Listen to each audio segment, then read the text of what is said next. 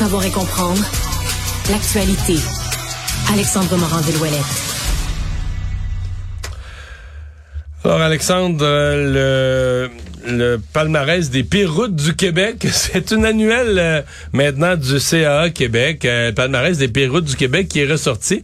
Ce qui, est quand même comique, et, j'ai parlé avec les gens du CA, c'est qu'il n'y en a pas de Montréal. C'est parce que Montréal, il reste que c'est un vote, là, tu comprends, avec des gens de chaque région. À Montréal, il y a tellement de rues, tellement de routes. Même, tu vois, il y a beaucoup de monde à Montréal, mais il y a, il y a comme trop de rues et de routes, alors que dans une région où tout le monde sait que la route 130 quelque chose, ou la route, c'est la route pourrie, à Montréal, le vote s'éparpille entre, entre, des milliers de rues et de petites routes. Là. Ben oui, parce que ça pourrait faire là, sursauter certaines personnes de voir que dans le top 10 des pires routes du Québec, selon le sondage de CA Québec, ben il n'y a pas justement de rue à Montréal. Je pense qu'on a toutes notre, tous et toutes notre préféré à Montréal, notre notre rue, notre boulevard qui est tout croche, qui fonctionne jamais, qui est toujours plein de travaux. Mais comme tu le dis, mais ça se divise, tandis que la rue Georges à Gatineau, mais semble-t-il que ça fait consensus, ça Mario, ça se retrouve en tête de palmarès. Gatineau qui en place deux dans les quatre premières. Si j'étais si j'étais mairesse de Gatineau, je serais pas contente. Ouais, rue Georges à Gatineau, Chemin Cook à Gatineau en quatrième position également, là, qui ont reçu le pire le pire vote des usagers là, quelque chose qu'on un vote qu'on avait retenu, puis le, deuxième, celui qui se retrouve quatrième, le chemin Cook, mais lui avait gagné la palme en 2022, donc euh, il se retrouve quand même là pour une deuxième fois dans ce top, mais dépassé par une nouvelle rue. En deuxième position, la route 329 à Saint-Adolphe d'Howard dans les Laurentides, la route des fondateurs. En troisième position, c'est à La Rouche au Saguenay-Lac-Saint-Jean, donc sont dans ce classement euh, prestigieux, Mario, disons-le comme ça, mais qui fait toujours sourire. Puis au Québec. Mais les gens de CA Québec disent, ben, il y a le chemin Cook là, qui est une exception, qu'il revient dans le palmarès, mais les gens de CA Québec disent, eux, ils font le suivi des pires routes. Ils retournent voir, je pense, l'année d'après. Ils disent que souvent c'est devenu la plus belle. Oui, parce que, le fait de se retrouver dans le palmarès, euh, puis les gens vont au conseil municipal, tu sais, avec la, page de journal des mains, dire au maire qu'on a l'air fou, qu'on a une des pires routes du Québec. Ben, on, se retrouve dans les palmarès, on fait dur, puis règle générale, ça un an après. Un an après, c'est la route impeccable du euh, de la municipalité. Ben voilà, donc c'est une bonne raison de faire des palmarès comme ceux-ci. Mario, là, surtout, ben, que la campagne des pires routes là révèle, ben oui, que le réseau routier québécois fait dur par rapport au reste du pays aussi. selon le plan québécois des infrastructures, même pas CA Québec, celui qui était présenté en 2023 à 2033, on dit que c'est à peine 56% du réseau routier là, qui est en bon état au Québec. Là. 56% en bon état, d'accord. C'est même pas la note de passage dans un examen du ministère. Puis c'est surtout ben, un signe que 44% de nos routes au Québec sont pas dans un bon état ou encore pire. Donc ça, on sait pas des nouvelles, des nouveautés. Mario, on va pas apprendre aujourd'hui qu'on a de la misère avec nos routes, nos nids de poules, nos tout ce qui touche à nos routes au Québec, mais c'est quand même euh, c'est quand même impressionnant qu'on puisse faire un palmarès comme ceci au travers de la province. C'est une bonne, je sais pas c'est qui a pensé à ça, c'est CA Québec, mais pour CA Québec, c'est un coup de maître parce que un tu ben CA Québec a des membres, je dire c'est une, une autre façon de faire participer les gens, mais là tu fais vraiment participer le public parce que c'est un vote. C'est pas une mesure scientifique. C'est pas une mesure scientifique de l'état des routes. C'est vraiment un vote. Donc tu fais participer le public, tu crées de l'intérêt pour euh, les routes. Euh, tu es sûr de faire parler de toi un gros une journée, une journée et demie, deux jours dans les dans tous les médias du euh, du Québec.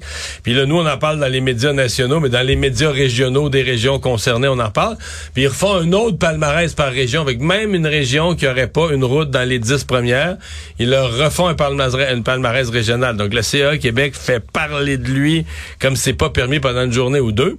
Et, mais comme on le disait, euh, eux peuvent aussi plaider qu'en faisant ça, ils mettent une pression sur l'amélioration du réseau routier. Donc, à travers ce, ce mécanisme qui est quasiment devenu un jeu, parce que les gens regardent ça avec un mélange. On s'amuse, mais un mélange de découragement et d'amusement, mais oui, quand ben ça met une pression pour l'amélioration du réseau routier, ça met une poussée pour que certaines routes particulièrement mal en point deviennent euh, deviennent le centre d'attention et obtiennent un petit peu d'amour. Oui, ça donne du jus, disons, là, des arguments aux gens qui veulent faire réparer là un endroit particulier. Sûr, quand tu te présentes au conseil de ville avec la page de journal, comme tu le disais, ben, c'est un tout petit peu plus plus d'impact. Puis on peut retrouver aussi après ça, mais c'est une espèce de scrutin populaire de quelle route devrait être réparée en prochain, Mario, à savoir aussi le coût les l'Outaouais, les Laurentides, puis le Lac-Saint-Jean. La capitale nationale aussi revient deux fois dans ce top. La Naudière, ben, la capitale nationale est d'ailleurs une route, euh, je, dois avouer que j'ai sursauté un peu. Le chemin Sainte-Foy en cinquième position.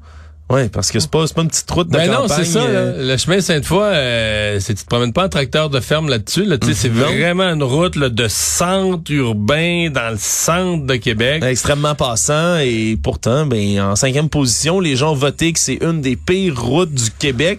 C'est sûr que là, euh, ça, ça, ça va faire peut-être encore plus jaser là, Non, dans la région de Québec. dit à Québec aujourd'hui, mais le chemin Sainte-Foy, je l'ai remarqué, je l'ai comme pris à part dans la liste. J'ai dit, oups, ça, c'est pas, euh, c'est pas n'importe quelle route. Euh, rumeur euh, de transaction euh, de la vente des sénateurs d'Ottawa, euh, où on, ben, selon les rumeurs, selon ce qui circule à Ottawa, on serait peut-être proche d'une de finaliser la vente cette semaine. Ouais, c'est un journaliste du journal Ottawa Sun, le Bruce Garriott, qui, qui rapporte toutes sortes d'informations là, dans les derniers mois par rapport à la vente du club. Puis on le sait pour les sénateurs d'Ottawa, il y a beaucoup de gens qui sont intéressés. Mario a commencé par des vedettes. Euh, Snoop Dogg s'était montré intéressé. Ouais. L'acteur Ryan Reynolds également. Mais là, ce serait plutôt l'offre de Steve Apostopoulos qui serait considéré. C'est un milliardaire torontois qui avait été impliqué récemment dans une enchère de prix pour une autre équipe sportive, les Commanders de Washington dans la NFL. Et là, son Les offre... anciens Redskins. Ouais, les anciens Redskins. Faut sont- plus dire ça. Voilà, son offre qui n'a pas été retenue pour acheter les Commanders, mais là qui reviendra à la charge pour acheter les sénateurs pour la somme assez élevée, merci, d'un milliard de dollars américains. Si ça se concrétisait à ce prix-là, ce serait l'achat là, le plus cher de l'histoire de la Ligue nationale pour une franchise. On donne un ordre Un de... milliard de- américain, hein? Ouais, un milliard américain. Donc, un million, un milliard, 380 millions. euh, Ouais, canadien pour acheter là, environ... les là- Nordiques, ça avait été vendu. Je me souviens plus, les, vend- les Nordiques, ça avait été Euh, vendu combien? Toi? souviens. Vas-y. Je m'en souviens. Combien? Des pinottes? Tu, peux pas, tu pourrais pas le limiter. Tu vas t'évanouir, mais je te Ouais, dis. ça va être quelque chose comme genre 100 millions, là, puis je vais être fâché. Non, 75 millions. Ah, ça, c'est enrageant. Hein? J'ai de la misère à me contenir en studio. Puis, C'est puis- puis à l'époque, les autorités publiques, les élus disaient que c'était une économie de fonds publics. Mais je dis, si on avait investi là-dedans, même toutes des fonds publics, de la caisse de dépôt de n'importe qui, ce serait le meilleur rendement qu'on aurait jamais eu. Ben absolument, Mario. Là, on, ça, ça revient à chaque fois. Là, On on- a laissé les Nordiques. Quand tu regardes le prix des transactions aujourd'hui, tu dis, on- les Nordiques sont partis du Québec pour 75 millions. Ouais, puis c'est triste, sachant que le- les sénateurs d'Ottawa, c'est pas une franchise Ah, à tout pas- casser qui gagne tous les honneurs. Là, même les Pingouins de Pittsburgh, là, qui est une équipe qui a eu des succès inimaginables là, dans les dernières décennies, des vedettes comme Sidney Crosby, Evgeny Malkin, c'est vendu en 2021. là. C'est c'est récent, décembre 2021, au Fenway Sports Group pour 900 millions de dollars américains.